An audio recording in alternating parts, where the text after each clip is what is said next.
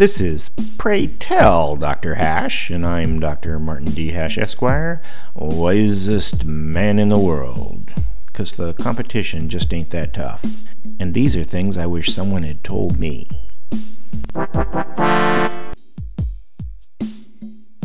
Today's topic Imperial Presidency.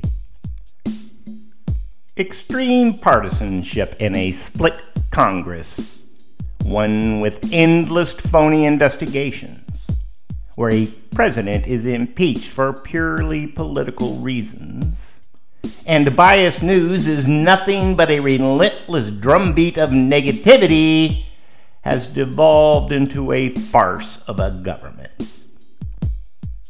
starting with Obama.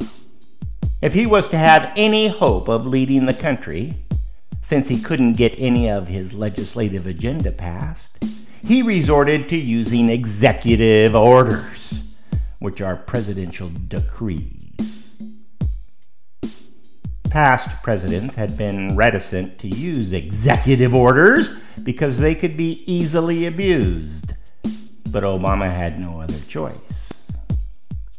However, the problem with exploiting loopholes while you're in power is that eventually the other side will get into power, and they always take the distortion to the next level.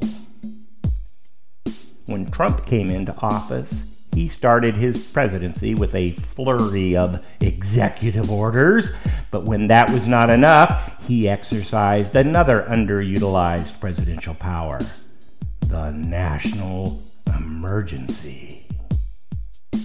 If one president builds a wall with a national emergency, the next will certainly declare a climate change national emergency. And just think of the draconian lockdowns during the next COVID national emergency.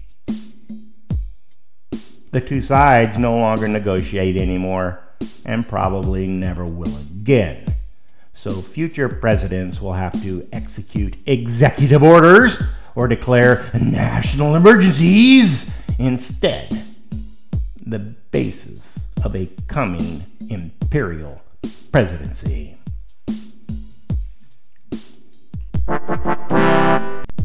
For more, see my website at martinhash.com.